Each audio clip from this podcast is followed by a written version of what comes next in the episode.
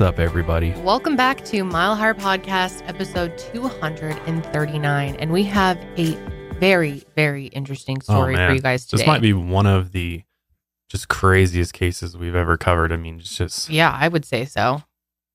s- s- things that happen in this never heard of before. Totally mind blowing. So, yeah, we're going to be talking about Nicholas Barclay, who disappeared on June 13th, 1994. And for a couple years, his family searched for him. And then all of a sudden, someone pops up in Spain claiming to be Nicholas. And we'll get into all the details from there. But it is And it just gets crazier from there. It's this is like unheard of. I feel yeah, like. I, I can't believe I had never heard of this one. Um, I've never heard of anything like this happening to this extent. Yeah, and actually, the National Center for Missing and Exploited uh, Children is involved in this. Yep. Uh, too, which is which is very interesting. hmm Um, but yeah, I wanted to just say two things. Okay. First of all, what's our donation up? Yeah, we're at one hundred seventy-six thousand two hundred and ten dollars. That's amazing. So yeah, we are working towards two hundred thousand and beyond. Thank you guys, you know, who have participated in this campaign in some way, shape, or form. It's every- making a major impact. I mean, is. we're we're in constant contact with uh, the CEO of Mm-hmm. And other people that we work with over there, and they have all just continuously, you know, thanking us and thanking every all of our viewers and Yeah. listeners for for the generous donations. So Mm-hmm. we're trying to keep Making the ball a big rolling. impact for them. for Absolutely, sure. and yeah, we'll see some of the work that they do um, through this case as well, which is um, Mhm. pretty interesting to see. Um, but also, before we get into things, uh, this episode is brought to you by Black Tux, Native Honey, and Raycon. And as always, check out milehighermerch.com. Uh, items are selling out, and we will not be restocking because we're doing limited drops from here on out. And we're going to be doing some more themed collections, which I'm very excited about. Yeah, Um, some really cool stuff in the works. already cooking up some good new shit. I'm Absolutely. Absolutely. So check that out. We do ship worldwide. But let's not waste any more time and let's jump into this case, starting with the Barclay family Mhm. and Nicholas, of course. Yeah. So Nicholas Patrick Barclay was born on December 31st, 1980, in Salt Lake City, Utah. Sometimes he went by the nickname Nicky, and he was raised by a single mother, Beverly Dollarhide, in San Antonio, Texas. And we really don't have any information about his father. He really wasn't a part of Nicholas's life. Nicholas does have two half siblings from Beverly's previous marriage, Carrie and Jason Dollarhide. And Jason and Carrie were much older than Nicholas. So he was actually an uncle as a child. His sister Carrie has two kids, Cody and Chantel. Cody was only three years younger than Nicholas. So growing up, they hung out a lot. Nicholas was a huge Michael Jackson fan. He collected all of his records and even owned a red leather jacket similar to the one that he wore in the Thriller music video. Beverly, Nicholas's mother, worked the graveyard shift at Dunkin' Donuts, and she unfortunately was also a heroin addict during Nicholas's childhood, which was very hard on them. But that did not stop her from providing the good things in life for her children. According to Carrie, she was maybe the most functioning drug addict. This is a direct quote from them. We had nice things, a nice place, and we never were without food. However, Nicholas was a very troubled child. He was sweet, but lonely and craved attention, and sometimes he was violent and unpredictable. His family had a very hard time controlling him. Nicholas was a habitual juvenile delinquent who'd been diagnosed with ADHD, and he frequently skipped school. And when he did go to school, he got in trouble a lot. Do you think that his ADHD maybe had an effect on behavior? I mean, just speaking from your own experience, I mean, Yeah, it certainly can. and especially back in the 90s, I mean, they didn't really understand ADHD like they do today. Absolutely. It and like they just see it as like oh this kid's got behavior problems but in Mhm. reality it's actually you know stemming from adhd and just learning is different I think that was part of it, but also just the stress of what was going on at home going on with his mother probably. oh yeah well that's what i'm saying combine all Yeah. of the you know Mhm, all the things that he's experiencing on a day-to-day basis i mean mhm. It's yeah it's, it had to have been very tough A lot of stress. try to stay on track Other parents in the neighborhood warned their kids not to hang out with Nicholas. That was probably also hard on him. One time he threatened and hit one of his teachers. and That was a big deal. And he'd also even broken into a convenience store before. His most recent run in with the law was stealing a pair of tennis shoes. Nicholas and his mother, Beverly, got into arguments all the time. Sometimes Nicholas would hit her and curse at her, and the police were pretty used to showing up at their house to handle these fights. And neighbors were also pretty used to seeing the squad cars in front of the Dollar Dollarhide home. Now, another thing to note is Nicholas also ran away a lot, as you could probably imagine, but he was never gone for long. He'd usually come back in a day or so. Eventually, it became so hard for Beverly to control Nicholas that she asked her son Jason to move back in with her. That way, he could keep an eye on his younger brother and help discipline him. And he agreed. He moved back home from Utah, where he had been living with his cousin. At the time, Jason was a strong 24 year old who was smart and artistic, but he also drank heavily and had a violent temper and he was addicted to cocaine. Jason also had burn marks on his face and body because when he was 13, he had lit a cigarette after filling a lawnmower with gasoline, and this accidentally set him on fire. Oh my God. So, Jason, as you can imagine, was very insecure about these marks, and he was worried that they would stop him from having a relationship. One of Nicholas's childhood friends can still remember how the household changed when Jason moved in. Nicholas had been very close with his mother before, and she loved him dearly. But after Jason moved in, everything in the house got worse. The friend said that Jason was a bum and a drug addict who only cared about himself. And he thought that when Jason moved in, that pushed Beverly to do drugs herself. So the house at that point really fell into chaos. And sadly, officials at Nicholas's school were worried that he was being abused at home.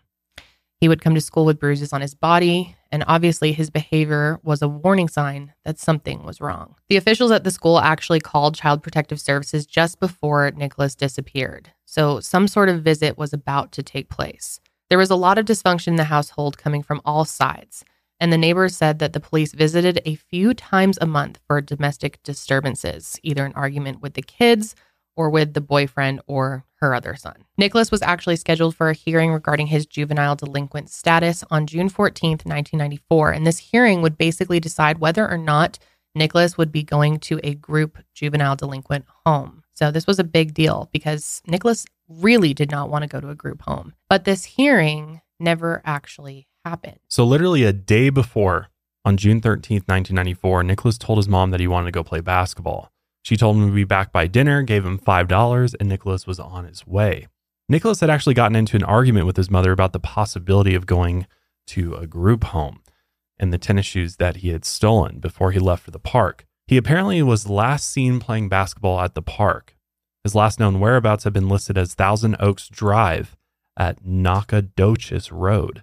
And this park was in San Antonio's northeast side, about one or two miles away from his home. At the time of his disappearance, he was wearing a white t shirt, purple pants, black tennis shoes, and carrying a small pink backpack. Later, Nicholas actually called from a payphone and asked his brother Jason to have his mom come pick him up. But Jason said that his mom was sleeping and he wasn't going to wake her up, obviously because she was working the night shift, so she was sleeping during the day. So Jason told Nicholas, Sorry, bud, you got to walk home. But Nicholas never made it home that night, and he left behind all of his money and personal belongings. So when Nicholas never made it home, Beverly called the police to report her son missing. However, it's important to note that June 13th was the date that Nicholas was reported missing. It's unclear whether or not he actually went missing on this date, though. Although Beverly claims that the encounter on the 13th was the last one she had with her son, this has not been 100% confirmed. Again, the family was used to Nicholas running away for a day or two at a time. So some people believe that Nicholas was actually last seen on the 10th and he was reported missing three days later, which makes this investigation so much harder because there's all this discrepancy in, in the actual date he may have went missing. Anyway, the police classified Nicholas as a runaway, obviously given his history. They believe that he was running away in order to avoid going to his juvenile hearing the next day, where he could have possibly been sent away to a group home. But if he went missing on the 10th, which is also possible, this would make less sense.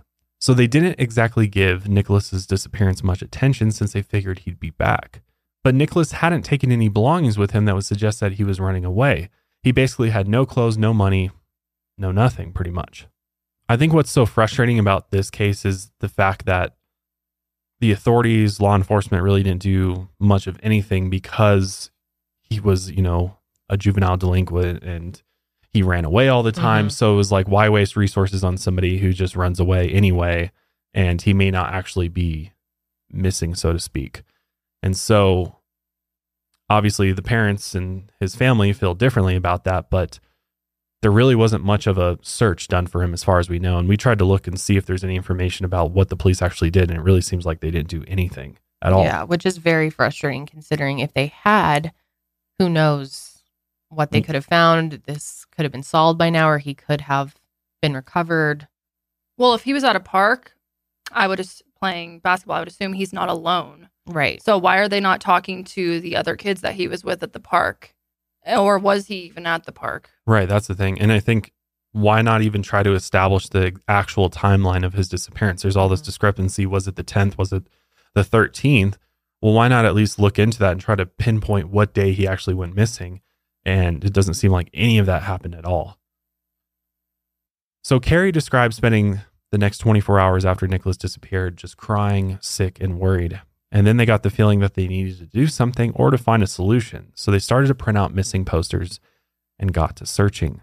It does make me question though if he really did go missing or was reported missing so quickly after they, you know, he didn't return home because he had a history of not coming home for Mhm. over a day or two.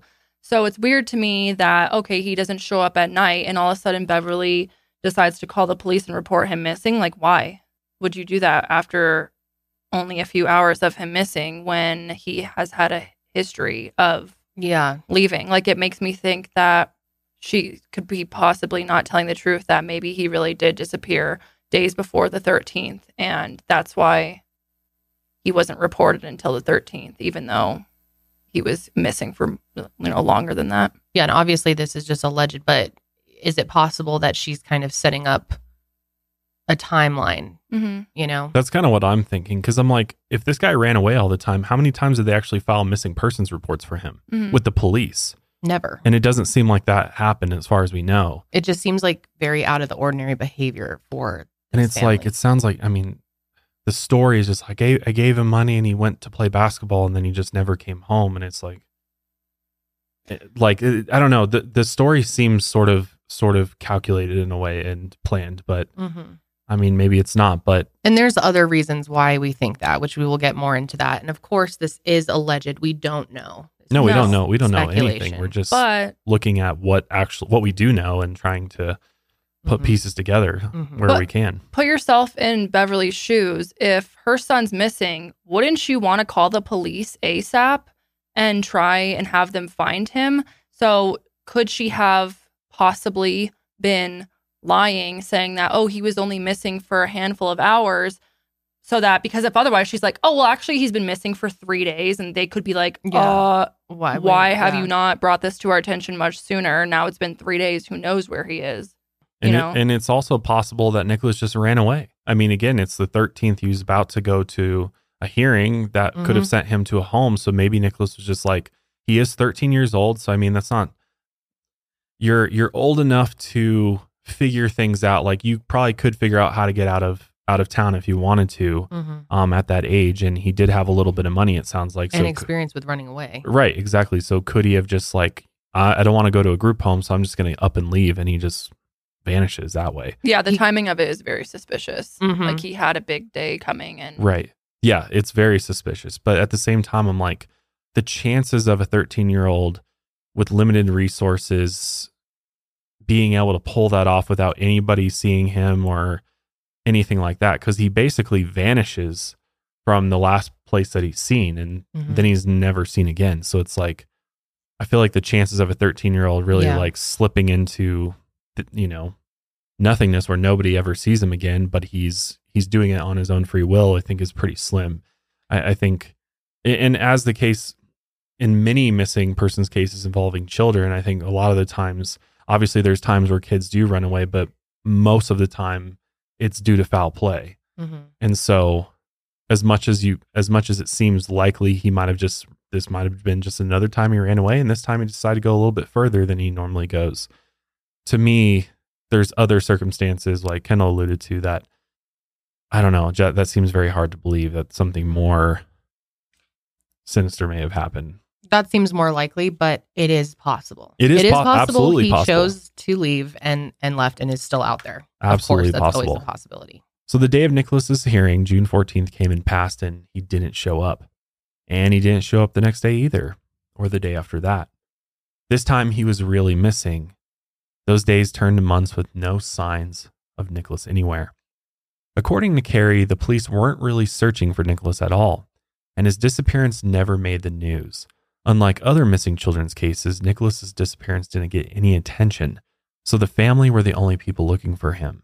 Why do you think this is? My opinion is that unfortunately his family i think and i don't necessarily this isn't my belief but i think that the authorities could have looked at this family and been like oh well they have a troubled past Mhm. and therefore like eh, it's probably he probably just ran away the kid is known to be getting in trouble and also his, his family does drugs and unfortunately like that's how Yeah, that's the people are looked at like yeah that's the Mhm. reality a lot of times when you have a trouble a troubled household they're not taking it seriously Mm-mm. yeah, that's just the reality of it. It's essentially just profiling them. yeah Yeah, low income, Mhm. you know, it's just it's just the way the world works and it's sad that it, it is the way that it is that everybody doesn't get a fair chance at finding their loved ones and it's like you said is based on other factors but yeah I, I think you're absolutely right Janelle I think it was exactly that reason but Beverly has said that accepting a ride from a stranger is something that Nicholas would do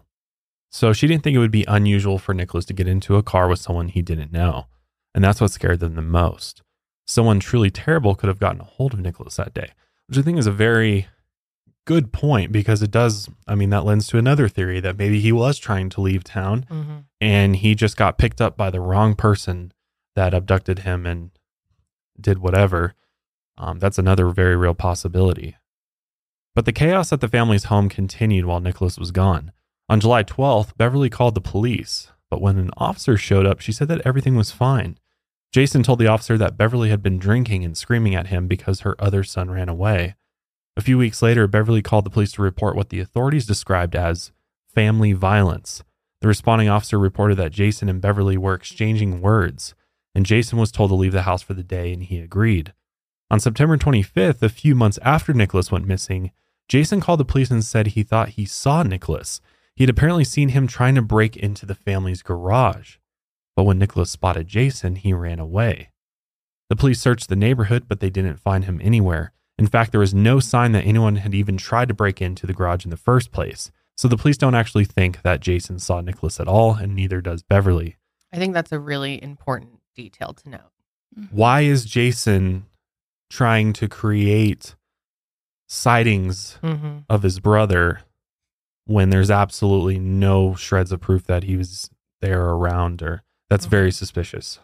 To give him the benefit of the doubt, it is possible that he did see him Yeah, trying to break into the garage, possible. and it's possible that they didn't even do a thorough job of searching with how horribly they handled this Mhm. case. We don't even know that they. If they searched at all, Yeah. they could say they searched, Right. but they drove around the block and said, We don't see him. but in my opinion, I do think this is important to note. Also, it is a possibility that he, given his history, could have been drunk or high or like out of it. Hallucinating for all we know. yeah. Yeah. thought he saw him and didn't. It's, I mean, there's just so much fog around this whole Yeah. disappearance. It's hard to say. So after Nicholas disappeared, Beverly started using heroin again, and she became addicted to the opioid known as methadone.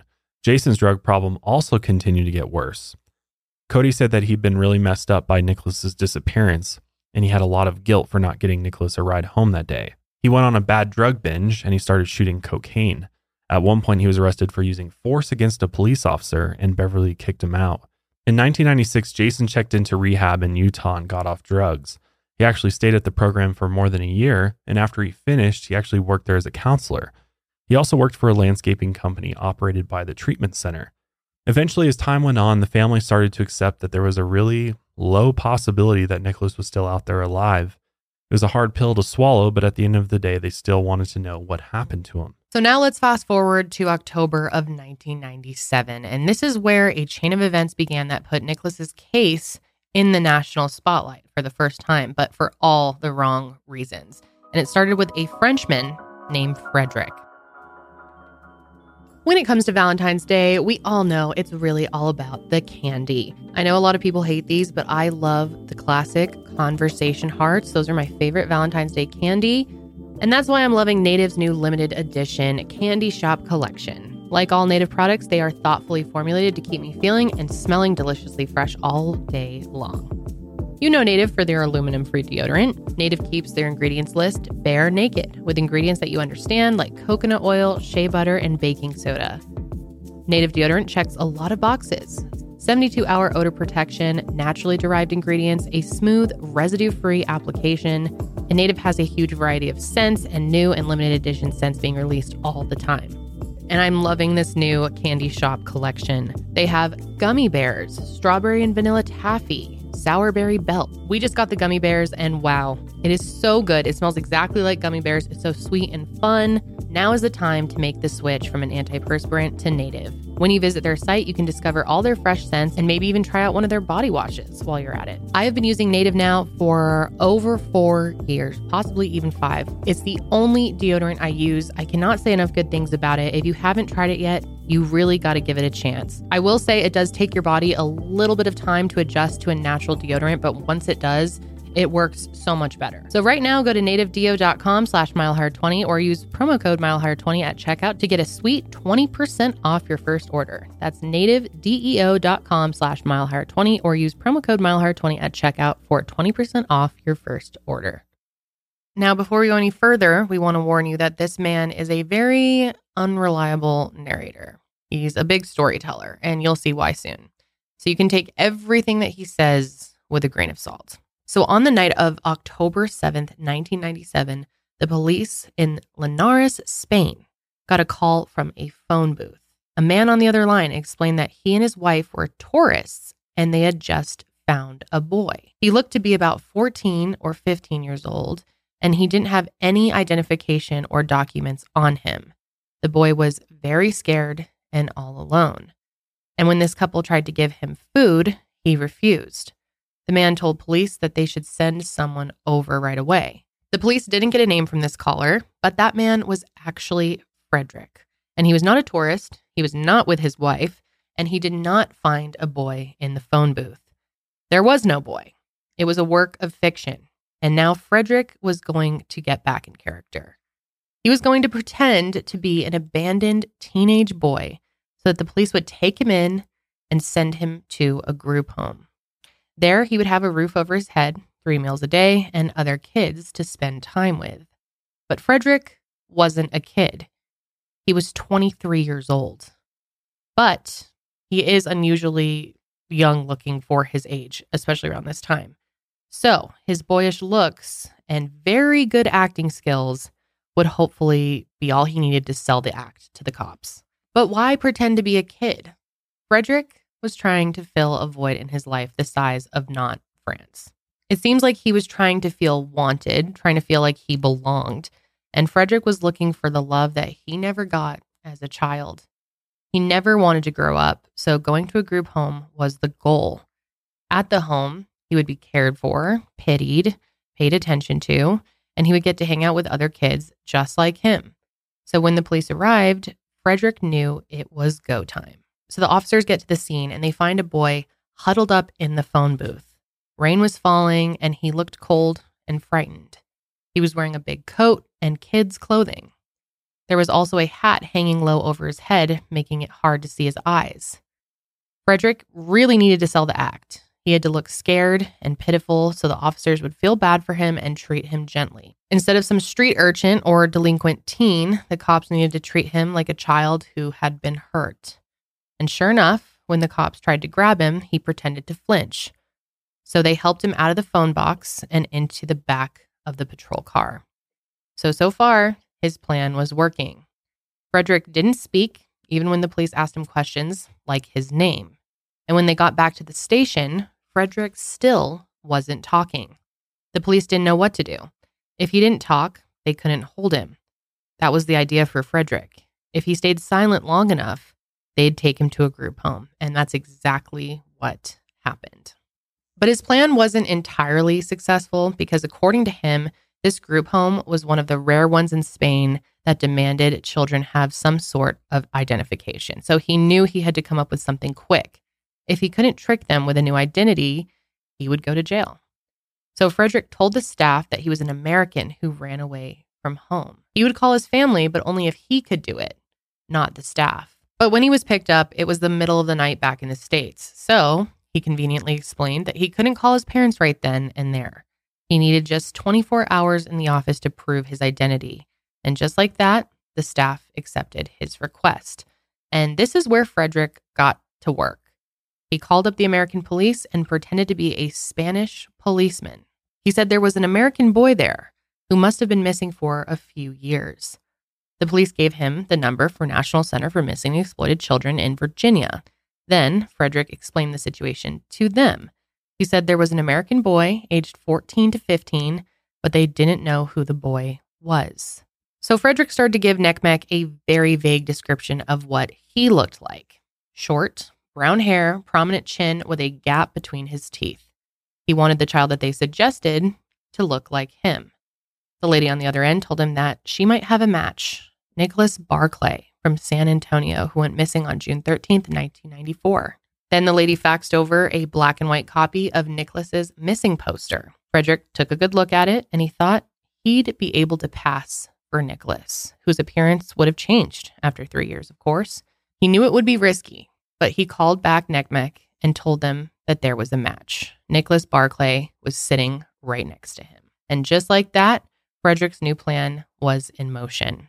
He would get to move to America where he'd have a family, be taken care of, loved. He just had to make sure he could pull it off. So finally, after three hours of Nicholas being missing, Beverly got a call that he was alive in Linares, Spain. Carrie, as you can imagine, was absolutely shocked when her mother called with the news. She had no idea how Nicholas could have ended up there, but the joy she felt was incredible. Carrie ended up calling the shelter back and talking to someone at the shelter named Jonathan. What she didn't know was that Jonathan was actually Frederick. Jonathan explained that he was sitting next to Nicholas at the moment. And as the story goes, Nicholas had been kidnapped and held by a child sex trafficking ring. Luckily, he'd been able to escape, but he was very traumatized and he'd been abused. He'd forgotten about a lot of things and he remembered Carrie, but not that much. Carrie asked to talk to Nicholas, of course. Frederick listened while she told Nicholas how much she loved him and missed him and how they were going to bring him home. Frederick pretended to be Nicholas and responded with a faint, I love you. And when Carrie heard that, she burst into tears.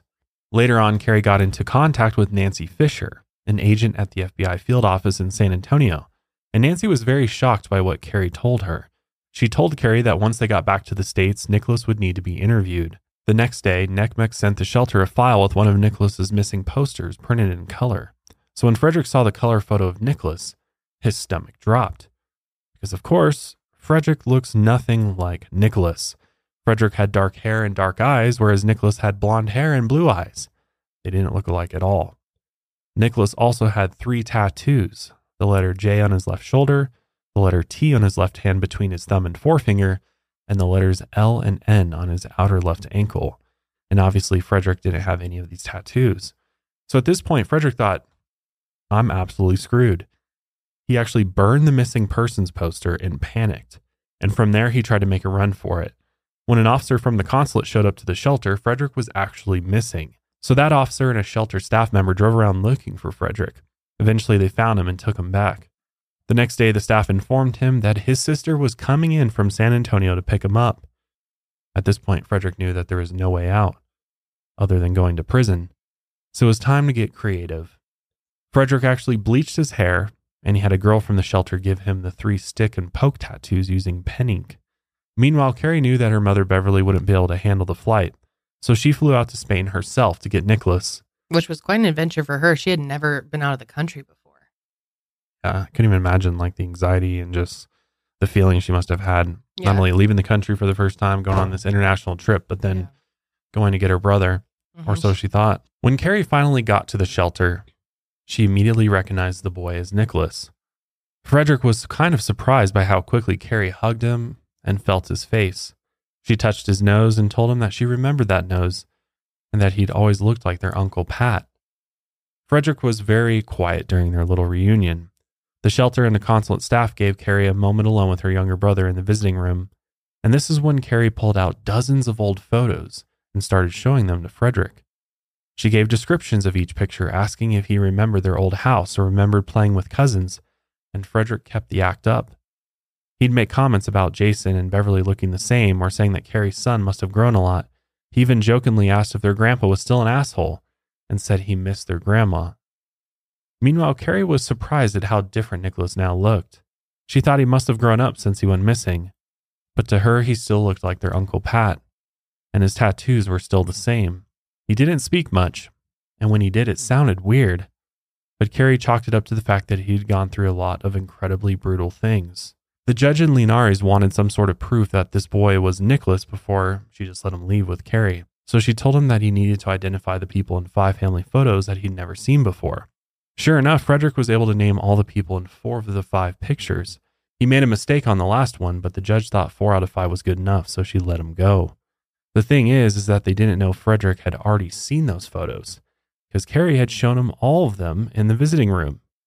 Frederick said that without having seen the photos before, he would have failed all of them.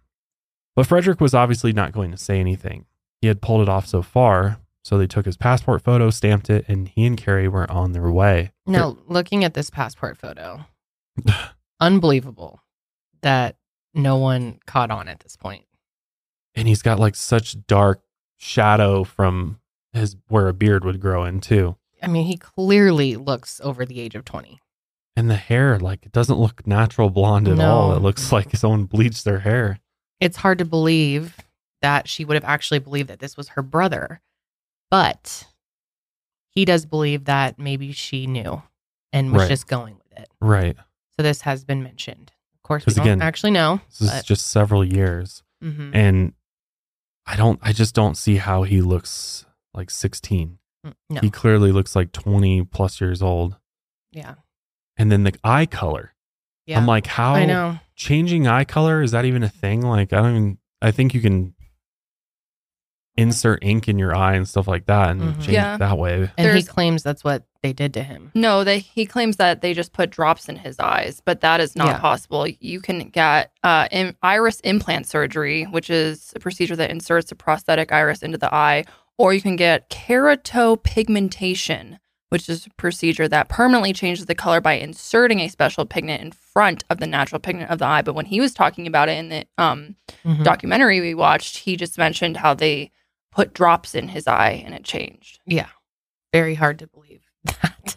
I, I'm just surprised that no one figured this out sooner. It seems extremely obvious. Especially his ears, which we'll talk about Yeah. here in a little bit. Yeah. Carrie said that he was acting very anxious when they got to the airport. He was always looking around and going to the bathroom or staring at her. But according to Frederick, Carrie was the one staring. On the plane ride, Frederick started freaking out, realizing he couldn't get out of his situation. But Carrie just thought he was anxious about the plane. But finally, on October 18th, 1997, they arrived in Texas. The family was waiting for Nicholas and Carrie at the airport. And when Frederick walked off the jet bridge, he was overwhelmed. The family was so happy to see him. They all hugged him and told him how much they missed him. Everyone was there Carrie's husband, Brian Gibson, Cody Chantel, Beverly, everyone except Jason, as he was still at the treatment center in Utah. And Chantel remembered that Beverly was not as excited as everyone else. She just didn't have the reaction you expect to see from a mother whose missing son had just come home. Yeah. That's a very interesting observation Mhm. because you could take that several ways, but the one way that I'm taking it is did she know right off the bat? Because she knows either what happened to Nicholas or she Mhm. just knew he was a fake based on looking or at him. Yeah. Yeah. Either way. Frederick, of course, was quiet and distant. He kept his hat down low, his scarf up, and his sunglasses on, and he didn't really like to be touched. He was very happy to be with his new family, but he was afraid of being caught. So he kept his walls up.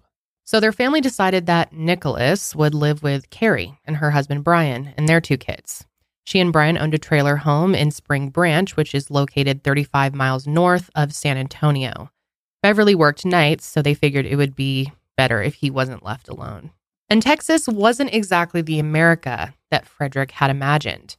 He'd thought he'd be in a big city. He only knew what he had seen in movies. So he was definitely a bit shocked when they got to this cramped trailer. Frederick had to share a room with Cody and sleep on a foam mattress on the floor. But at the end of the day, he was happy that he at least had a family that cared for him now. There was always a worry that the real Nicholas would walk through the door any day. And Frederick, at that point, would obviously be caught. And that kept him on edge. But that day never came. So as time went on, Frederick really started to settle into his new life. As far as anyone knew, the Nicholas Barclay story had ended in a miracle. And Frederick believed that he had pulled off the ultimate con. You've got a new life in America. The family has welcomed you mm-hmm. into their home as their mm-hmm. long lost son. Mm-hmm. Yep. Long lost brother, long lost son, long lost uncle, long lost friend. Still, at that point, you want to keep it going. Yes. doesn't occur to I you to didn't. I didn't think one second of stopping. No, it just didn't come to my mind. It's like any other identity that I took. I was that person. Even though this time it was true, I was that person. Because in my mind, in my twisted mind, my twisted logic, in my con artist logic, that's what they wanted. I put it to you that what you did was worse than being a con artist. It was far worse. It might be. It was. Dude He's has like- no shame. Yeah. In fact, he's quite proud of himself, clearly. I know, and I know. Like he's like my con artist brain. My, it's like no, dude, that is what you are. Like I know. uh, just interviewing this guy. He's like the interviewer was like trying hard not to like crack a smile. It looked like because this Mhm. guy, this guy is just He's entertaining, I'll give him that. something else, man. He's a he should be in Hollywood. He's a great actor. Apparently, he's. But yeah, I, Yeah. I agree with him. I think you're like this is way too far when you're literally Yeah. like assuming assuming anybody's identity is wrong, but then to assume one of a missing person to pretend to be their long lost son, like it's just It's just so mind blowing that at this point no one had figured it out. It's hard to believe. In fact, I don't believe it. I, I, really don't believe it either. I don't. I don't believe that they didn't know that this wasn't Nicholas. I mean, he is nothing like like there's some old footage of Nicholas from his Mhm. childhood and stuff like that, and just the way that Nicholas carried himself was like totally different. I mean, just They're like nothing, absolutely no- nothing alike. and they and the family is always like, well, you know, he went through all of this trauma and torture and everything. Like, it's possible he would have been completely changed by it. But I'm like, I don't know if that your personality and the very essence of you would change. Yeah. Like, obviously, you would have PTSD and parts of you would absolutely change, but Mhm. like that thing that makes you you, I would still be the same. Like, Yes. especially from a family perspective. Like I, I could just never imagine not recognizing my daughter no matter what happened. Like yeah, it seems really hard to believe. I mean, you'd be able to pick up on the facial features, right. uh, his voice, his tone, obviously the accent. I feel like the accent kind of thing, pick I'm up like, on that. I just I don't get.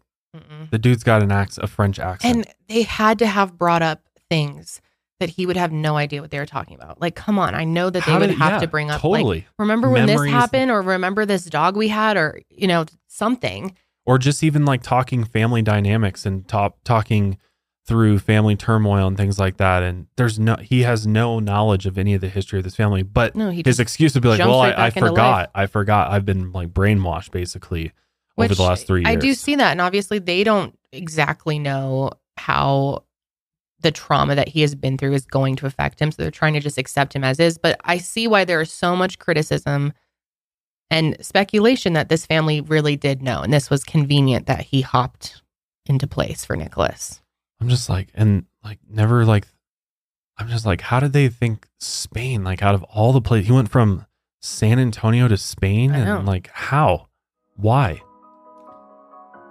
It it's just- just, it shocking doesn't- that doesn't this, make he was any able to pull this off. I'm a pretty simple guy, so I don't own a lot of fancy clothes, and I honestly don't go to a lot of events that require me to wear fancy dress like a tuxedo or a suit. But when it comes time to do that, which I had to go to a wedding this past fall, I turned to a company called the Black Tux to get me all suited up, looking sharp, so that I don't make make myself look like a fool in front of the family and friends. So the black tux makes it super easy to get an on-trend, top quality, guaranteed to fit tux without ever leaving your house, which I absolutely love. I have no time to go to some store to be measured and wait around for them to order a tux for me. It was great because I could just sit down at my computer, which is where I usually am anyway, and get that tux ordered while also making sure that it's the right fit. For the wedding that I went to, I ended up picking a blue modern fit suit, which actually turned out to be absolutely fly. And it was super simple to get it ordered. All I did was go to the Black Tux website, did their fit quiz, picked the style I wanted, and boom, my tux was delivered to my door. Gave me plenty of time to try it on and make sure everything fit well. And luckily for me, everything did fit well. But if it's not quite right, you can say hello to Black Tux's Fit Guarantee. You can order a better size within a day or two of receiving the less than greater fitting one, and they'll send the other one right away at no extra cost. And if you'd rather go into a store, you know, I get it's not for everybody to do everything online, the Black Tux has showrooms across the country, and their expert fit specialists will help you find the perfect style tux or suit and make sure it fits just right. What I liked about Black Tux though is that if you, you know, absolutely fall in love with your suit or tuxedo, they have a rent to own program, which is great. So that money that you spent renting it actually goes towards the purchase of the tuxedo or suit. So rent or buy, the Black Tux is the best place to go when you need a tuxedo for a wedding or a special night out. And right now, when you go to theblacktux.com slash mile higher and use code mile higher, you'll save 10%. That's T H E B L A C K tux.com slash mile higher and use code mile higher to save 10%. That's the blacktux.com slash mile higher. Use code mile higher. So their family thought that the best thing for Nicholas was a normal routine. So, like any other kid his age, he went back to school. He'd hang out with Carrie's son and his friends, and he started doing stuff that normal teenagers did hanging out, going to the park, stuff like that. He even formed a crush on a girl in the neighborhood named Amy. And the two of them would hang out and talk on the phone. So, in terms of everyday life, things seemed pretty normal. But people still couldn't help but notice some big differences. When Nicholas came back, he was now 16 years old, and he had the voice to match. Plus, he had an accent and spoke with European phrasings. But Frederick explained that this was because he had spent so much time in Europe. He also had only been allowed to speak French. But he still looked different. His hair and his eyes were darker, and Frederick, of course, had an explanation for that too. Like we talked about earlier, he said his kidnappers not only colored his hair, but they changed his eye color not using colored contacts. He said that they actually physically changed his eye color using a chemical solution. Which, by the way, I know I just touched on those two procedures you can have. Um, I don't know for sure, but I do believe that those were not around during the 90s. I think they're relatively new.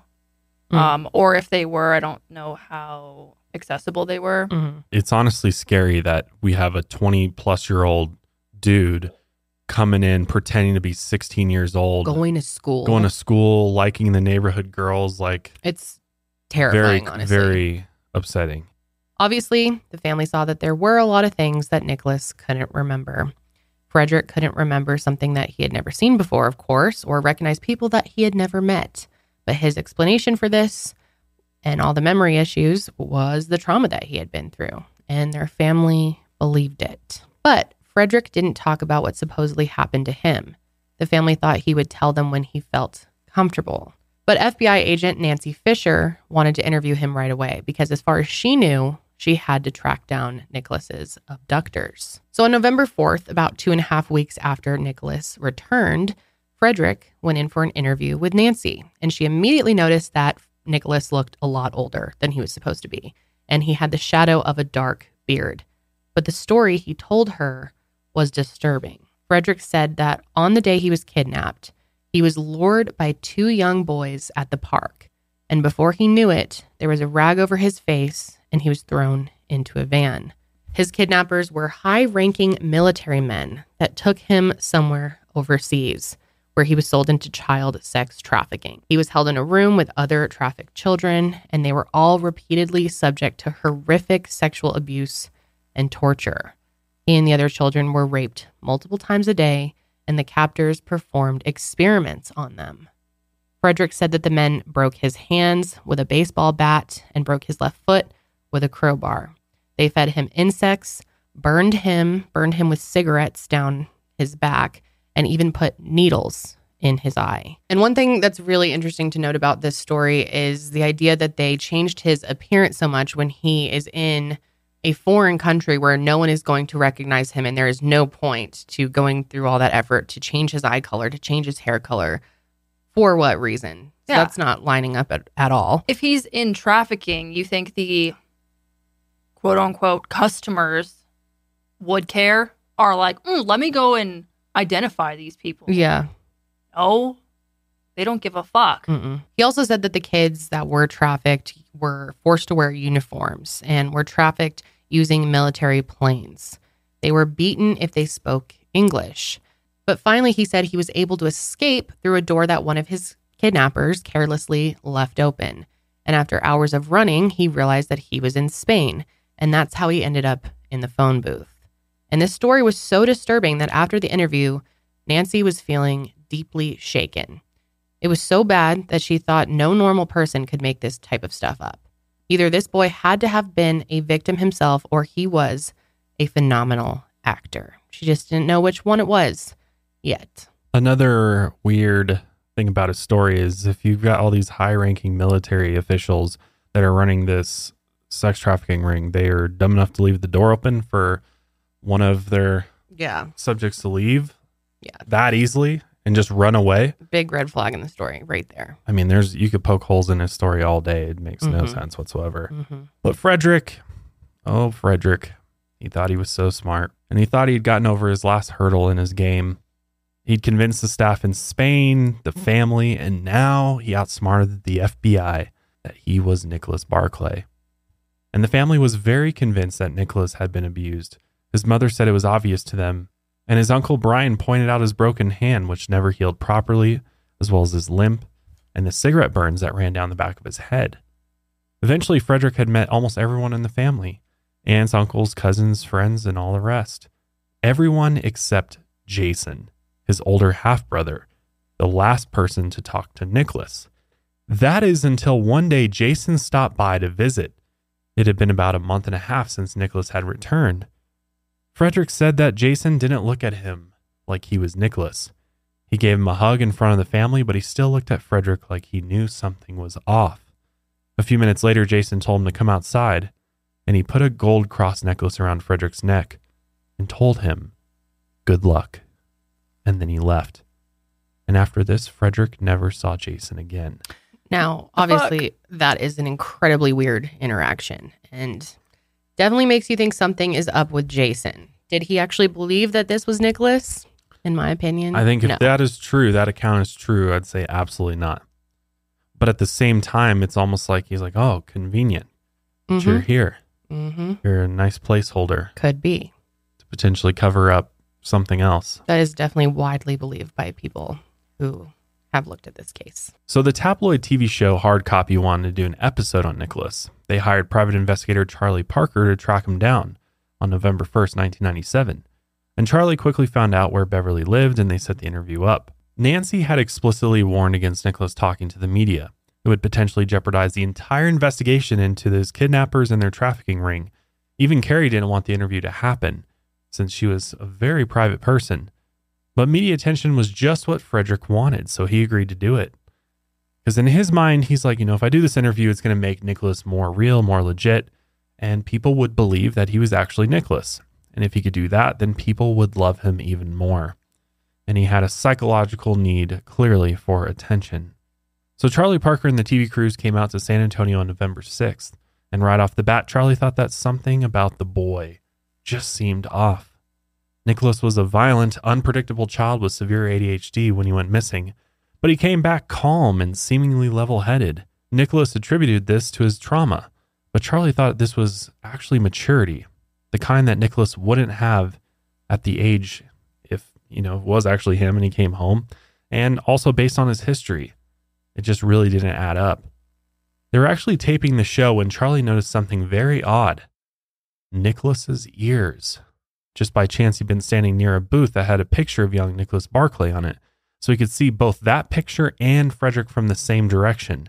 And Charlie noticed that the blue eyes Nicholas had in the photo did not match the boy's dark eyes, So obviously something's off about that. So Charlie actually asked for a picture of Nicholas's ears.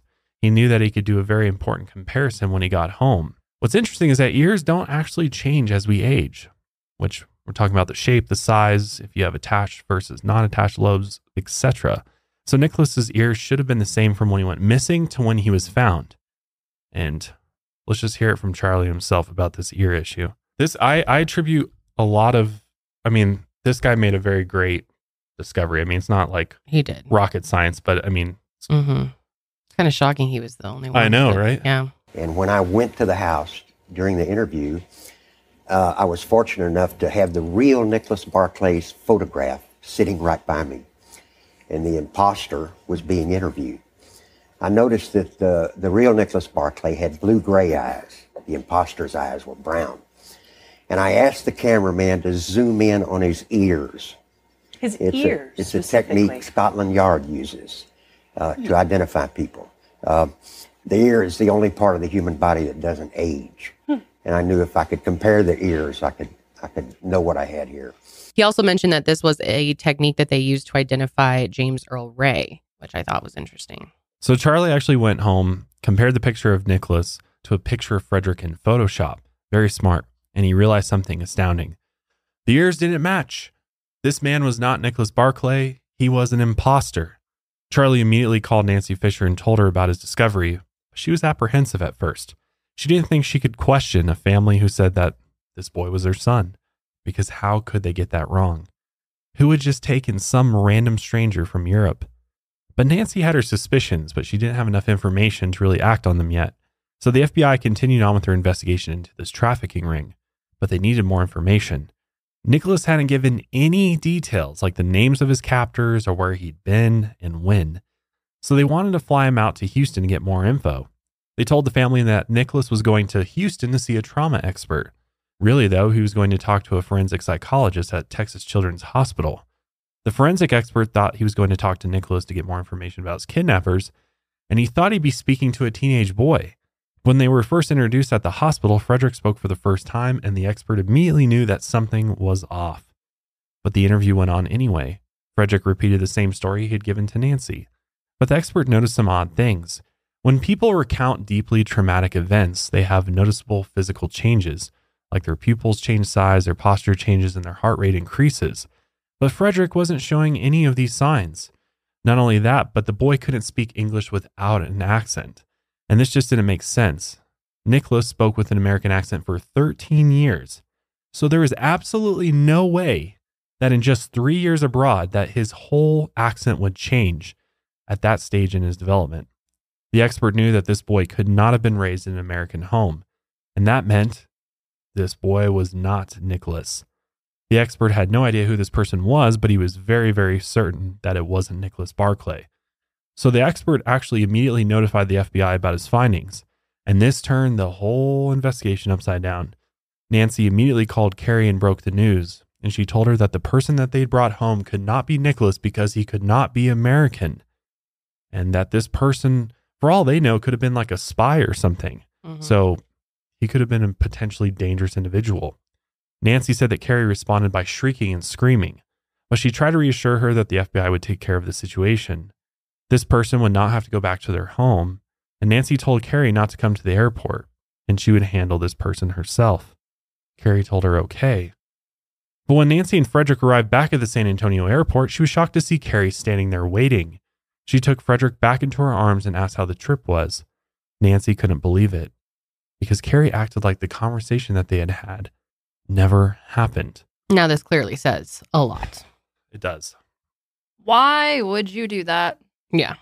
You were just shrieking on the phone, like, Mhm. oh my God, I can't believe this person is not who they are. But then you show up at the airport and continue on with the whole show. Mhm. Could she be of sh- she be shrieking because of the fact she's like, oh fuck, they're on to us, like they know what's Yeah. going on. Maybe. yeah. Possibly, or the, the cover's blown. hmm But they never knew this was going to happen in the first place, though. You know what I mean? Like, it's Yeah. not, Right. unless this was all orchestrated by the family somehow. I mean, I think guess it there's a chance. There's a chance, but I, we don't have evidence of that. But Yeah. is there a chance? I, I don't feel like that would be something Or- that they do. But Could it be extreme denial, not wanting to give up the idea that they had found? well, that's what Carrie says. Is Yeah. like they weren't ready to like just say that this wasn't their their brother.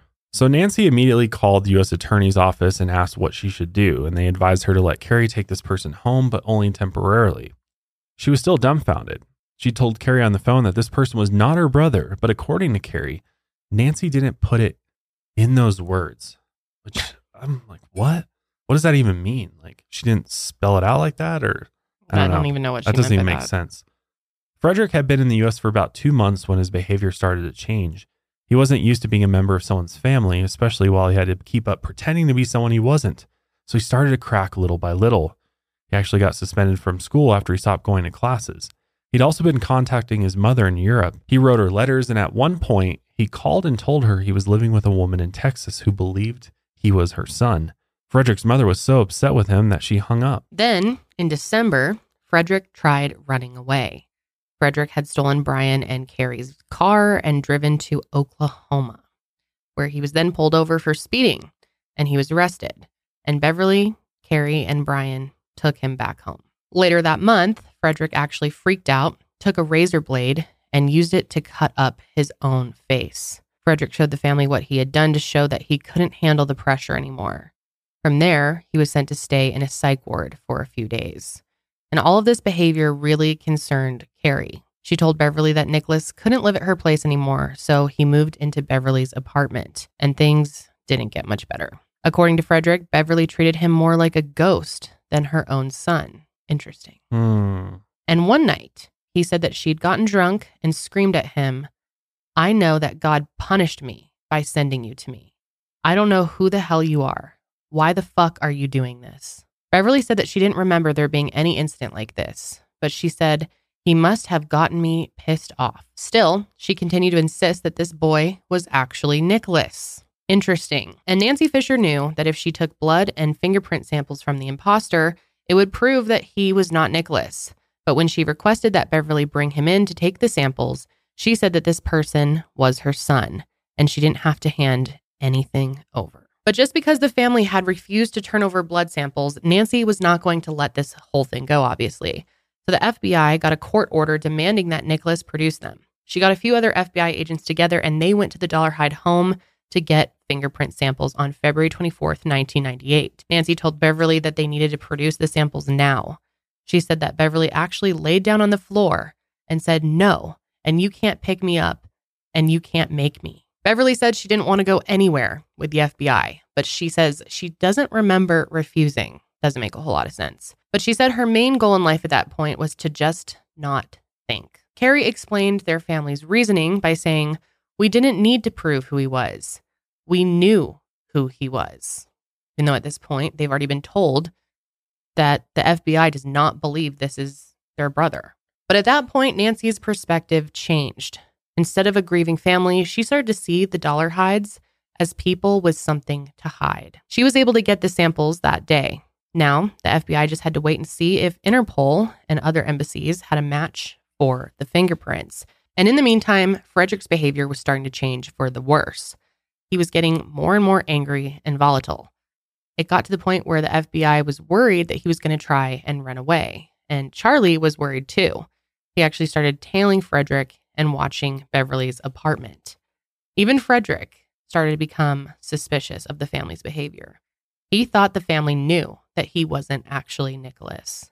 At that point, he figured it had to be obvious to them. And when Beverly refused to make him give over a blood sample, he started to put the pieces together.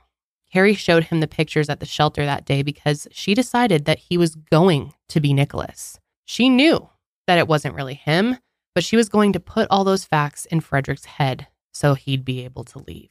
Plus, Jason didn't come to see him when he first came back, and the one and only time that he did visit, he had acted very strangely.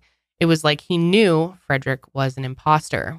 As for Beverly, she had been distant at the airport, and she had treated him oddly when they lived together. It was like she also knew Frederick wasn't Nicholas. So we're seeing a real pattern here. Frederick said that he realized the truth. They were all pretending, just like he was. It's almost like they were exactly what each other needed. The family knew Nicholas was not coming back because maybe they'd killed him. On March 3rd, 1998, the results got back to the FBI. The embassy in Spain found a match. The imposter's name was Frederick Bourdin. And he was not a 16 year old boy, he was a 23 year old French serial imposter. Wow. Yeah, wow. Today's episode is sponsored by Honey, the easiest way to save when shopping on your iPhone or computer. Nothing feels better than knowing you saved a little, but what about when you are surprised by a deal?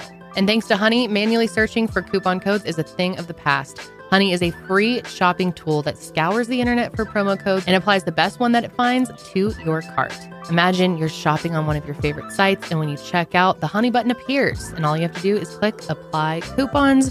Wait a few seconds as Honey searches for coupons that it can find for that site, and if Honey finds a working coupon, you just watch the price drop. We have been buying a bunch of new decor, furniture, and lighting for our office space, and Honey has helped us save so much through the process. Just this morning, we used Honey and saved $30 on a lamp that we were purchasing, and it could not be easier to use. The fact that it just takes all the thinking out of it, I can't tell you how many times in the past I would go to a couponing website and waste at least five minutes, you know, seeing if they worked for nothing a lot of the time. Honey completely eliminates that. And a lot of people don't know this, but it doesn't just work on your desktop, it actually works on your iPhone too. Just activate it on Safari on your phone and save on the go. If you don't already have Honey, you could be straight up missing out. And by getting it, you're doing yourself a solid and supporting our show. So get PayPal Honey for free at joinhoney.com slash mile higher. That's joinhoney.com slash mile higher. The FBI found a long list of Frederick's past impersonations. He had pulled off dozens and dozens of these cons in countries including Spain, Belgium, Ireland, Italy, Luxembourg, Bosnia, Portugal, Slovakia, Sweden, and many others. Frederick was wanted by Interpol for his impersonation crimes. His MO was pretending to be lost, abducted, or a runaway youth that had been sexually abused, and he would try to end up at youth shelters by posing as a scared, abused boy who had been abandoned. Obviously, we now know that Frederick is a pathological liar with deep seated issues. He claims that he had taken on these identities to get love that he never had as a child, which is really interesting that that's his, you know, underlying motive here is love. Basically, he did all these impersonations to fill the void in his life left by emotional neglect as a child. And he wasn't conning people for money. He wasn't a sexual deviant. He conned people purely for emotional reasons. But psychiatrists said that he wasn't a psychopath, and they determined him to be sane. So the mind of Frederick Bourdin was truly an enigma.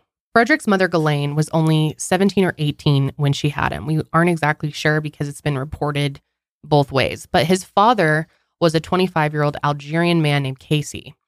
And this was a big problem for Ghislaine's father, who was a racist, and he was ashamed that his daughter had slept with an Algerian man. So he wanted her to have an abortion. So Frederick said that he had been unwanted since before he was even born.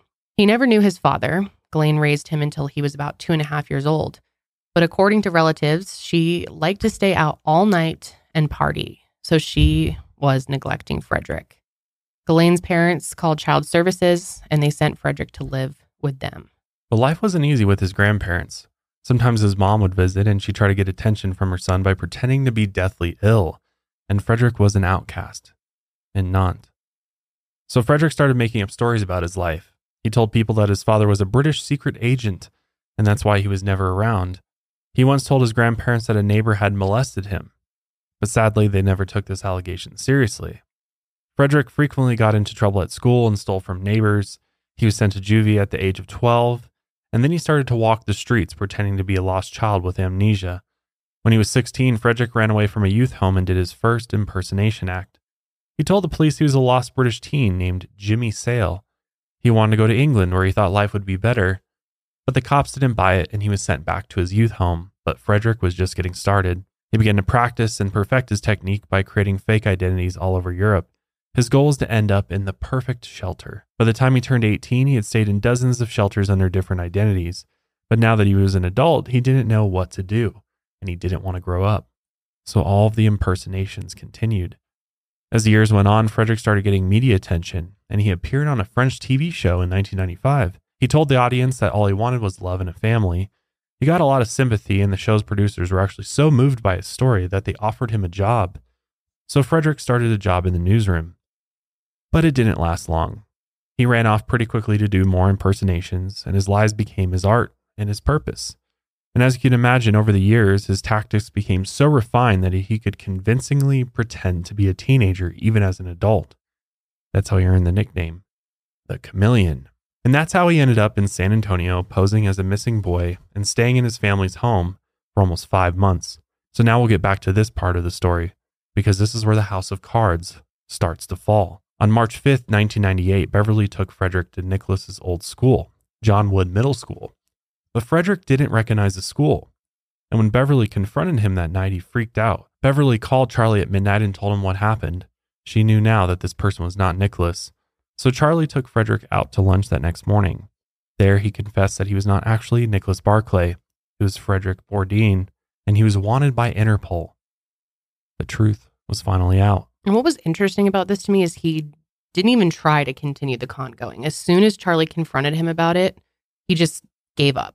It seemed like he was getting kind of burnt out on the lie. Yeah, he was just kind of tired of impersonating Nicholas at this point because it was like not becoming easy anymore. Mm-mm. When Charlie went to the restroom a few minutes later, he called up Nancy and told him what Frederick had just said. Nancy told him to stall Frederick. The FBI was still trying to get a warrant, so Charlie went back to the table and Frederick told his story for the next hour. Here's what Charlie and Frederick have to say about this conversation. This diner. This very diner. Describe to me the conversation that took place. Okay. I said, Your mother called me, which I knew he wasn't his mother, upset, crying. He said, She's not my mother, and you're the only one that knows she's not my mother. And I sit back in the chair. I said, What do you mean?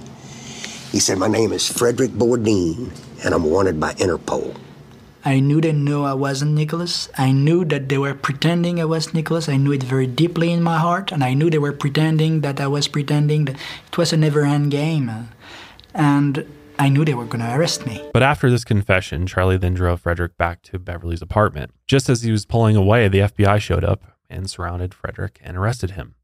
He surrendered without any trouble. Beverly, on the other hand, turned to Nancy and yelled, What took you so long? We're actually going to play a little clip here of Frederick's arrest.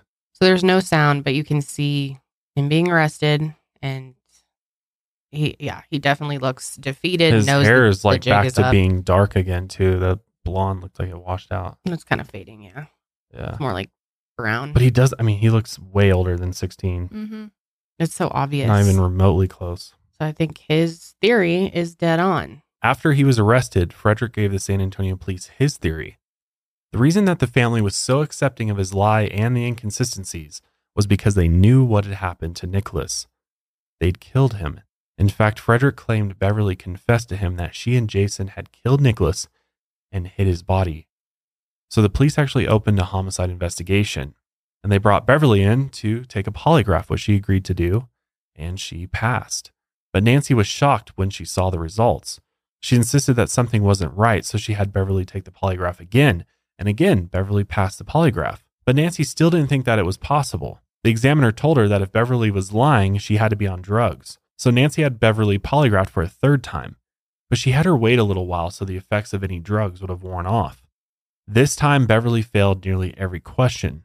According to Nancy, the needle practically jumped off the table when Beverly said she didn't know about Nicholas's whereabouts. The polygraphist said this clearly showed deceit. When he started saying things like, It appears that you know where your son is, Beverly got very angry, jumped up and ran out and started screaming. Nancy caught up with Beverly and asked why she was running. She claimed that Beverly replied, This is so typical of Nicholas.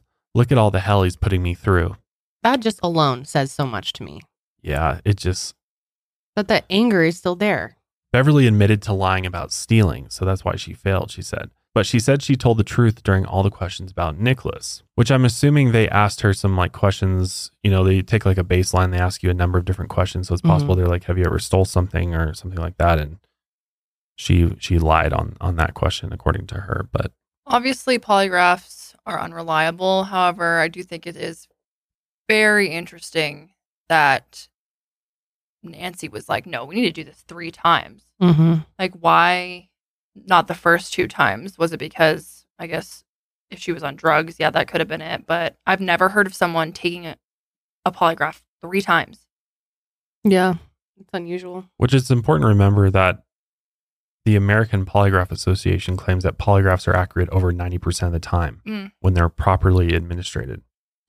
But there's so many factors that can. But that's the thing is like if you're on drugs, I think that affects your heart rate and Yeah. things like that. So you can, I mean, there's definitely ways to to dupe them for sure. Mhm. So I think that was honestly smart to have her take, you know, three. If anything, maybe they should have had her do a fourth one to kind of get, you know, a better average, you know, Yeah. if she if she failed again or not. Because I, I do think it was smart based on the fact that we know Beverly used drugs. So, you know, is it possible that she was under the influence the first two times? But maybe not. I think it's crazy that we're still using polygraphs. I mean, they were invented in the early 1920s. And it doesn't seem like the technology has really like evolved all that much since then. And it's still used to this day by law enforcement in order to rule out suspects and Mhm. crimes. And like, I'm surprised there's not a better device now or a solution, something, you know, that doesn't require a human to administer it. You know what I mean? Mhm. Like, I'm sure there'll be a day when you take a test and AI is like, you know, Yeah, probably. conducting the test as opposed to a human polygraphist. But I don't know. I just thought that was interesting. I just feel like to just rule out a suspect based on a polygraph is, I don't know if that's always the smartest thing, but I agree. they still do it. So inconsistent. So Nancy said that she tried to get a hold of Jason before Frederick was arrested, but she couldn't. And when she finally did talk to him, she asked about Nicholas's disappearance. And Nancy said that Jason was extremely apathetic about it. He didn't really care when he returned, but when he did see him, he knew that it wasn't his brother. But for whatever reason, he didn't care enough to tell Carrie or Beverly. He said that they just wanted to believe. Nancy said Jason was also very hostile. He refused to talk to the police without a lawyer or unless he was under arrest. But Charlie was still able to speak to Jason. Once he actually told Jason, I think you did it. I don't think you meant to do it, but you did. Charlie said that Jason didn't respond and that he just looked at him. At first, the authorities couldn't figure out what exactly to charge Frederick with. So they settled on perjury and fraudulently obtaining a passport. Frederick pleaded guilty on September 9, 1998. The sentencing guidelines for these charges were 18 and 24 months, but for what he did to the Dollarhides, the judge sentenced Frederick to six years, which is three times the guidelines. In jail, Frederick went right back to his old ways, calling in hundreds of fake tips on missing children from a phone in his cell. Which, why the hell did they give him a phone in his cell? He tried to appeal the length of the sentence, but the appeal was denied. He made several more claims after he was found out. First, that Nicholas was alive and he knew him in Spain. Second, that he had proof Nicholas was dead. And third, that he didn't know Nicholas or anything about the case. In fact, he claimed that one night, Beverly was crying like crazy and told him that she thought Jason killed Nicholas. Do you think the um sentence was justified, or do you think it was too long, too short? I think it was justified. I do, for sure. I think six years is more than fair. I'm just surprised they allow him to continue the behavior. Like six years, but here's a phone so you can call in more fake tips. Like, Yeah. how like, does that Why was he not being monitored? how does that rehabilitate him to go back into society? Well, can't you get phones in prison? Yeah, you get them you get access to phones. No, but I'm saying like people sneak in phones. Yeah, Well, but yeah. this is before That's cell true. phones, so he was just on a Ah. the like a know, payphone yeah, type right. situation. Yeah. Which Yeah. those are monitored. I'm like right. pretty positive. That's what I'm saying. Why the fuck weren't they not Yeah. paying attention to what he was doing in there? Especially when he has this. gi- It's not just this case. It's Right. a huge history that he has of impersonating people. and continuing to even behind bars, he doesn't yeah, stop. he doesn't give a damn. I'm surprised they didn't like report that to the judge and be like, "Hey, judge, uh, this dude is Hey, judge. still making fraudulent phone calls, trying to." Mhm.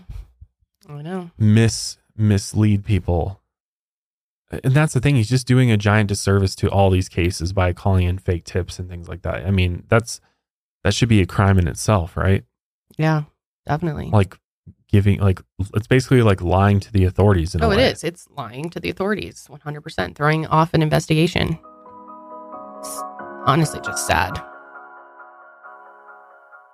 As a person who loves music and just audio in general, I am very picky about the types of headphones and earbuds that I use.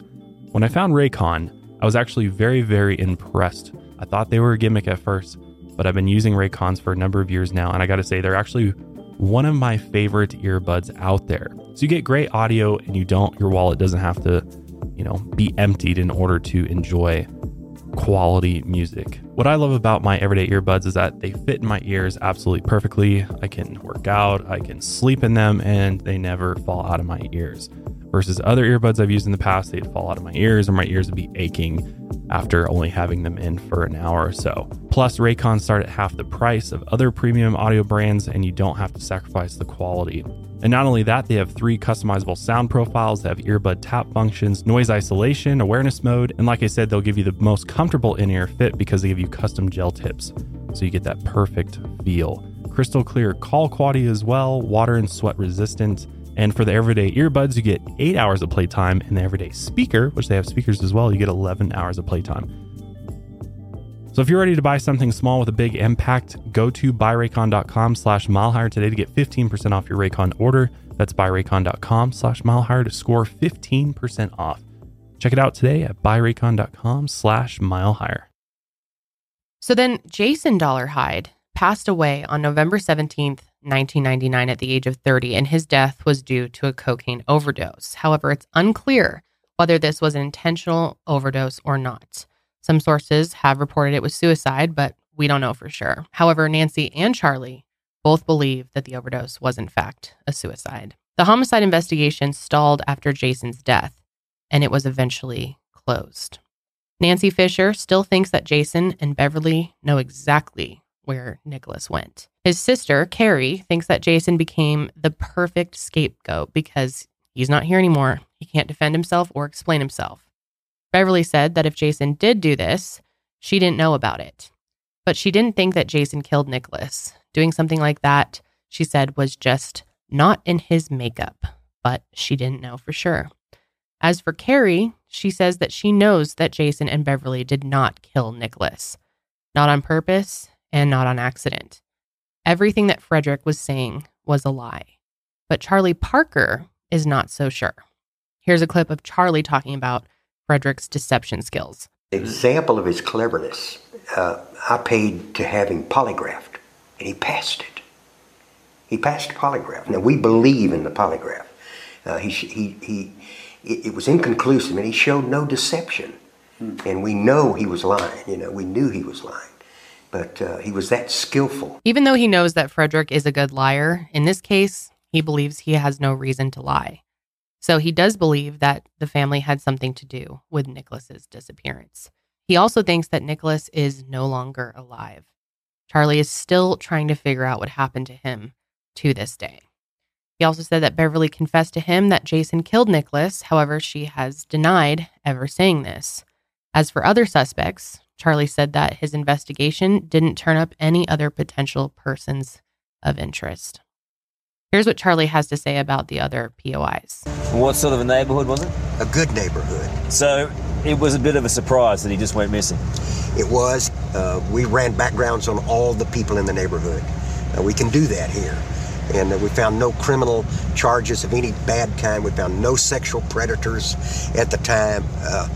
No people of interest that might have kidnapped or taken the boy. Charlie was able to get in contact with the new homeowner of the Dollar Dollarhide house on Swallow Drive.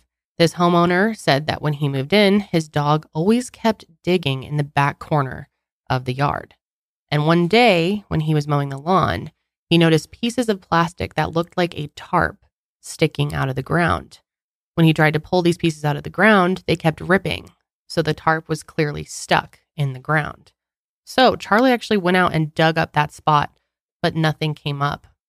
He also had other spots in the area that he wanted to dig up. And since it's been a decade since this was reported and we've heard nothing back, we're assuming that he didn't find anything. In 2008, Beverly talked to a journalist about the case. After Jason's death, she'd gotten sober and she started working as a caregiver. She explained that she'd been distant at the airport because Frederick looked odd but she ignored that gut feeling. She also admitted that she took drugs before the polygraph exam, probably heroin, methadone, and alcohol. But she said that she did not lie to the examiner about Nicholas. Beverly said that she was not a violent person and the world's worst liar, anyways.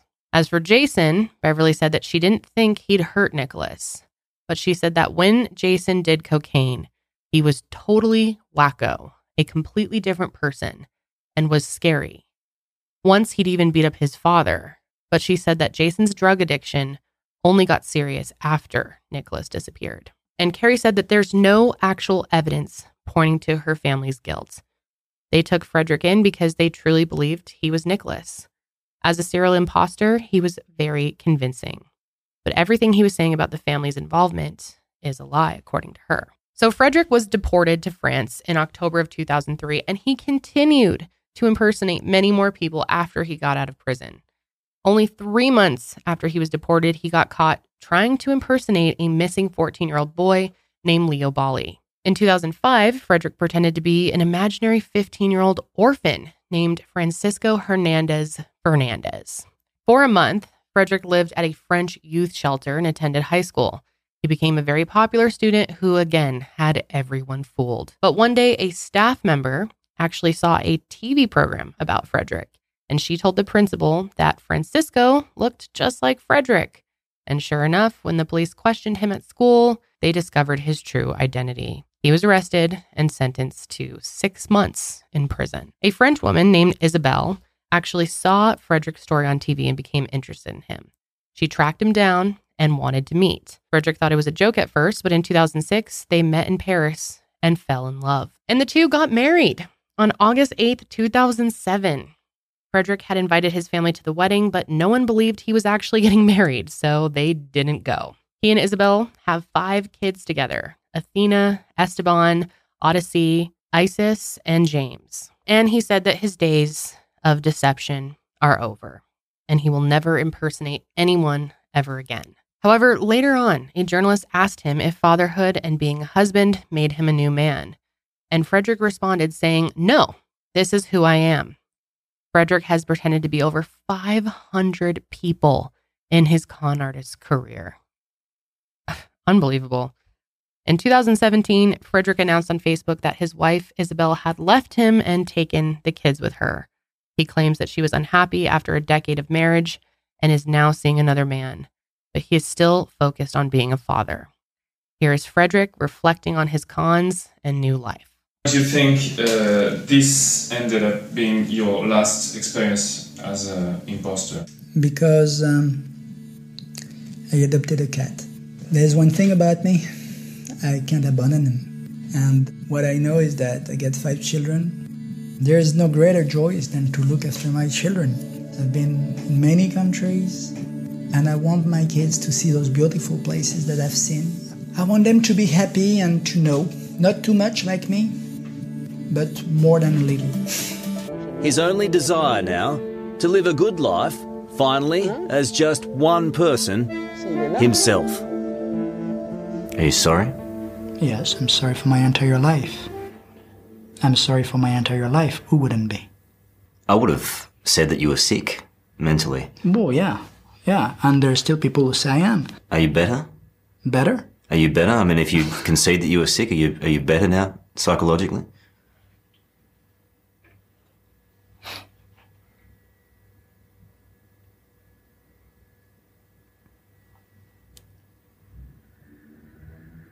If I was sick at the time, I'm sick now. Lost. I was lost at the time.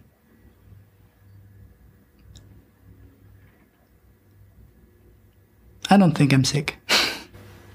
God, what an interesting person. His mind really is an enigma.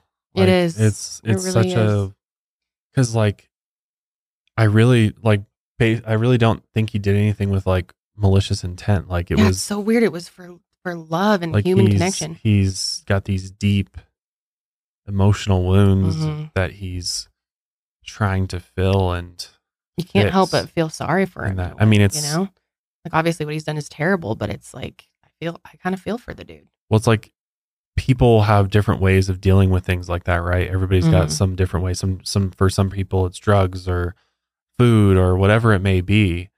And for him it was impersonating other people hmm and trying to make himself into what he always wanted to be, Yeah. like a valued family member. Yeah. And I think he just saw the missing person's path as a way to do that.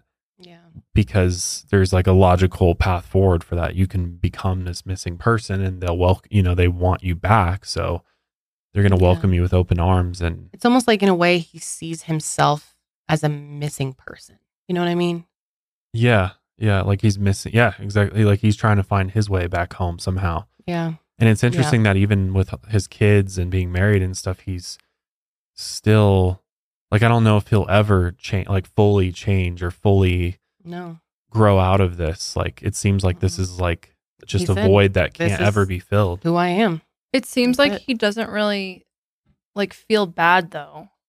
I don't think he No, well, I know he says like, "Yeah, I'm sorry," but No, I don't think he I don't think. I don't think he feels bad.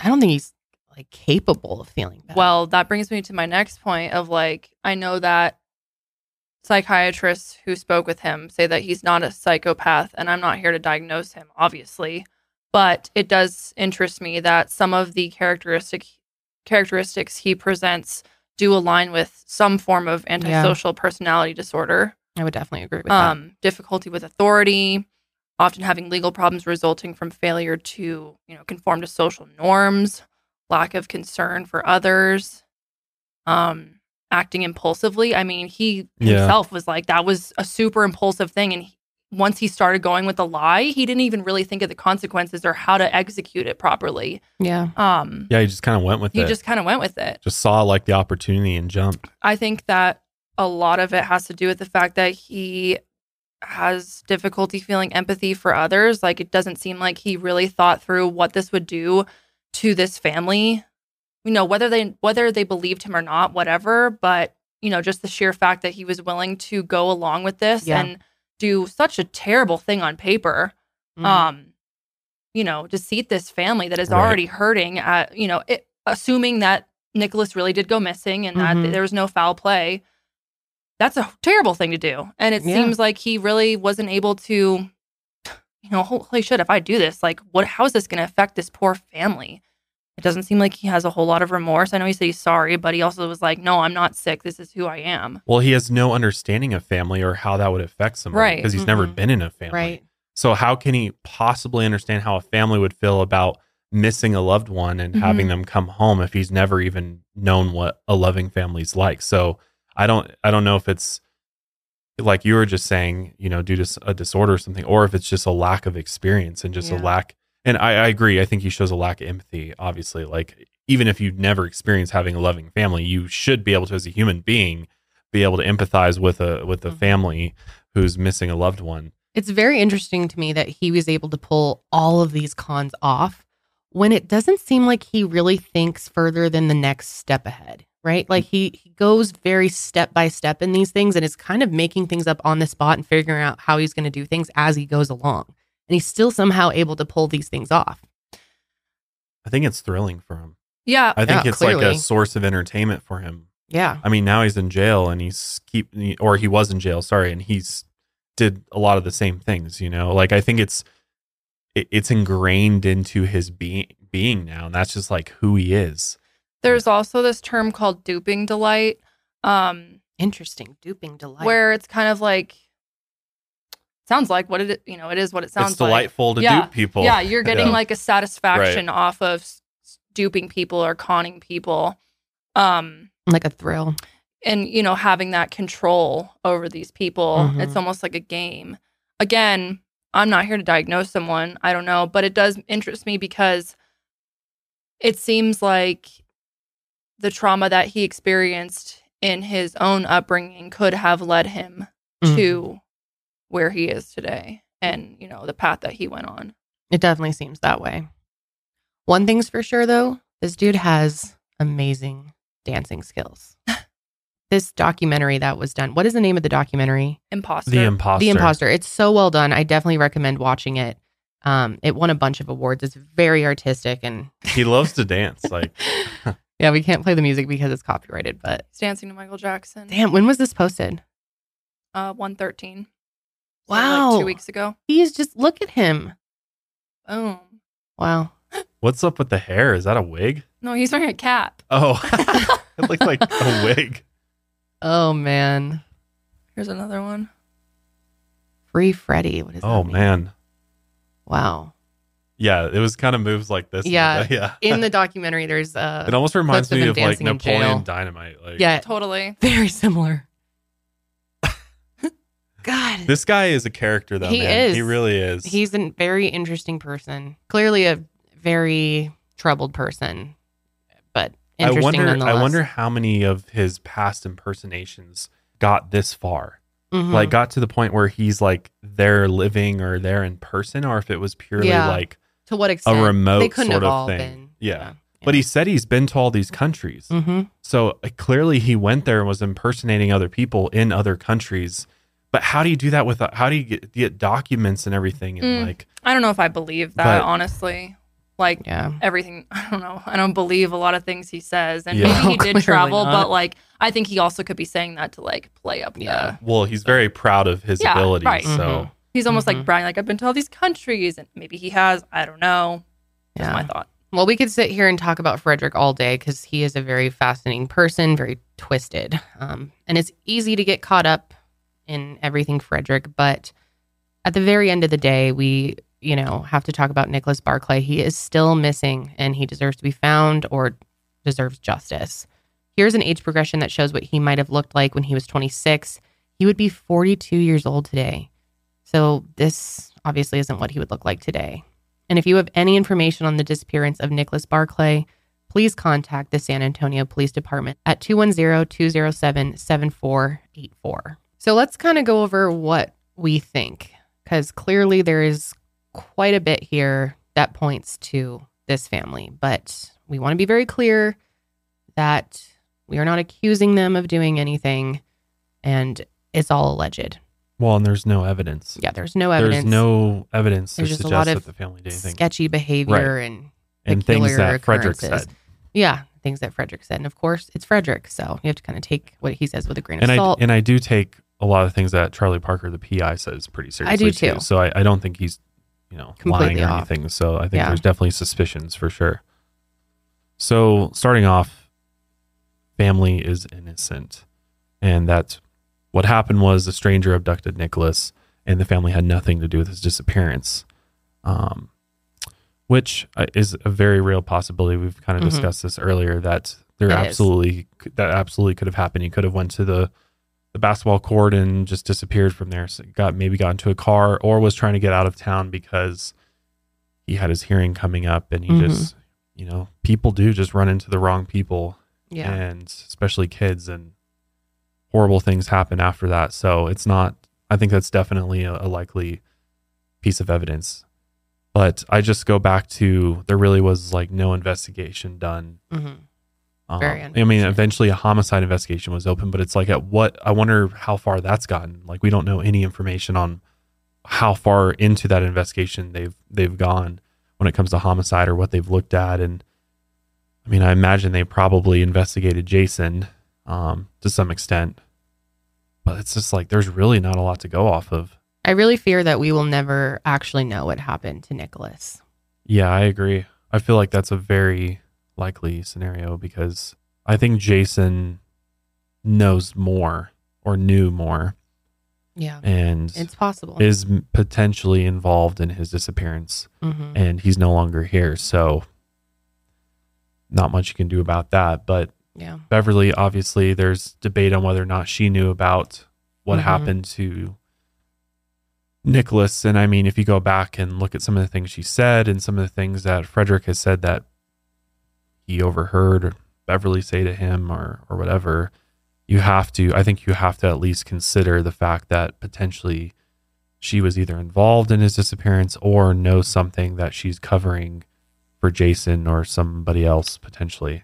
Because I mean when you look at disappearances and stuff you know a lot of the times it's someone closest to the victim Mhm. right Yes. like in a lot of times. cases Yeah. with family members you oftentimes have to look at somebody who's closest to the family Absolutely. or to the victim and, and in this case it'd be his mother Mhm. and jason and i think is it possible that jason and nicholas got into it or something jason was potentially high or um you know in an altered state of mind and accidentally did something to nicholas and so out of fear they cover you know they covered it up or he did something with Yeah. him, I mean, it's it's very possible. I think I think based on Charlie Parker's investigation into Jason, I think that's a I think that's a very likely scenario because just the way that Jason's acting, uh, the things that he said. But then again, And things that Beverly said to Charlie Right. as well. I mean, why Right. would Charlie just make that up? right, right. So And I think if we were to ask Charlie right now what he thinks, I think he Yeah. would It'd be 100% agree with that. He would say, Mhm. I think the family knows what happened to Nicholas, and therefore that's why when Frederick came along, they played along with it yeah, versus like this is convenient. right That's versus he was able to pull this off. making a big deal about it not being their son and we need to find our son. And that's the thing is like how hard did they actually try to look for Nicholas? It doesn't seem, you know, some missing persons posters and then it just stopped like Yeah. for 3 years like Mhm. It seemed like they were hoping it'd just kind of go away and then Frederick came along and they're like this is bringing a bunch of attention to us that we Mhm. don't want. Mhm. So let's just go along with it. It's just so frustrating, you know, thinking like we'll never, possibly never know what really happened, or the idea that maybe he really did run away, which obviously at 13 is hard to pull off, Pretty but it's tough, possible. yeah. It does happen. It is possible. It is possible. Um, I did want to mention one thing. Um, you know how we talked, or Jason talked about per- potentially seeing him at, in the garage or whatever, breaking Right, in. right. But Charlie does mention that it's not uncommon behavior for people who know exactly what happened to their family to claim, you know, some sort of sighting like this. Yeah. They report the person, you know, being seen to make it look like they're alive. Yep. Um, Makes total missing, sense. going on Yeah. their own accord. Yep. And then also like, let's in this scenario, let's say Jason has something to do with it. Oh well, if Jason reports, then the police, you know, they kind of the heat is off Jason's back at that point Yeah. because he's the one reporting that he saw him missing or saw him breaking into the garage. Yeah. And I think uh, what Carrie said that, you know, he's just blamed for it because he's an easy scapegoat because he's not alive anymore. I don't think that's why he's being blamed for this. There's so many other factors here. Yeah, yeah.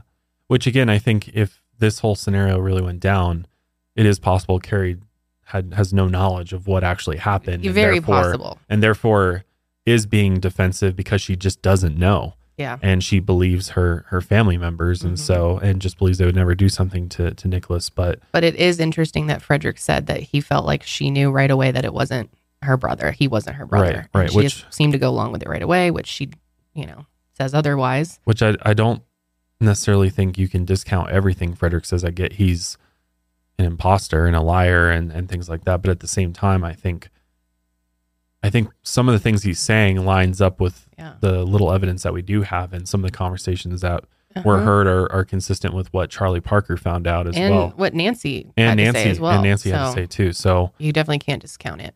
I don't think you can discount it at all. I just I think that's the likely likely scenario. And I mean, I'm glad San Antonio Police is still, you know, gathering tips and things like that, and hopefully they can figure out what what actually happened to to Nicholas. Because No, it's very sad. yeah, and I mean, unfor- you know, it's just it's unfortunate too because it's not like all this all this resources were put towards this case, and Mm-mm. even to this day, I mean, they said it never made the news. Even No, his disappearance made the news. very disappointing. which and very we don't even know though if they tried to make you know have his story make the news we have no idea the extent at which the family tried to get his story out there Yeah, really until frederick came along and frederick i mean is really the only reason we even know about this case Yeah. um so yeah i don't know this one's this one's definitely definitely tough it's Well, we of course want to know what you guys think. Do you think that the family was involved in Nicholas's disappearance? Do you think he ran away and could be out there still? I'd like to know what theory makes most sense to you guys. But that is going to be it for us this week. We will be back next week, of course. But until then, keep on taking your mind eh?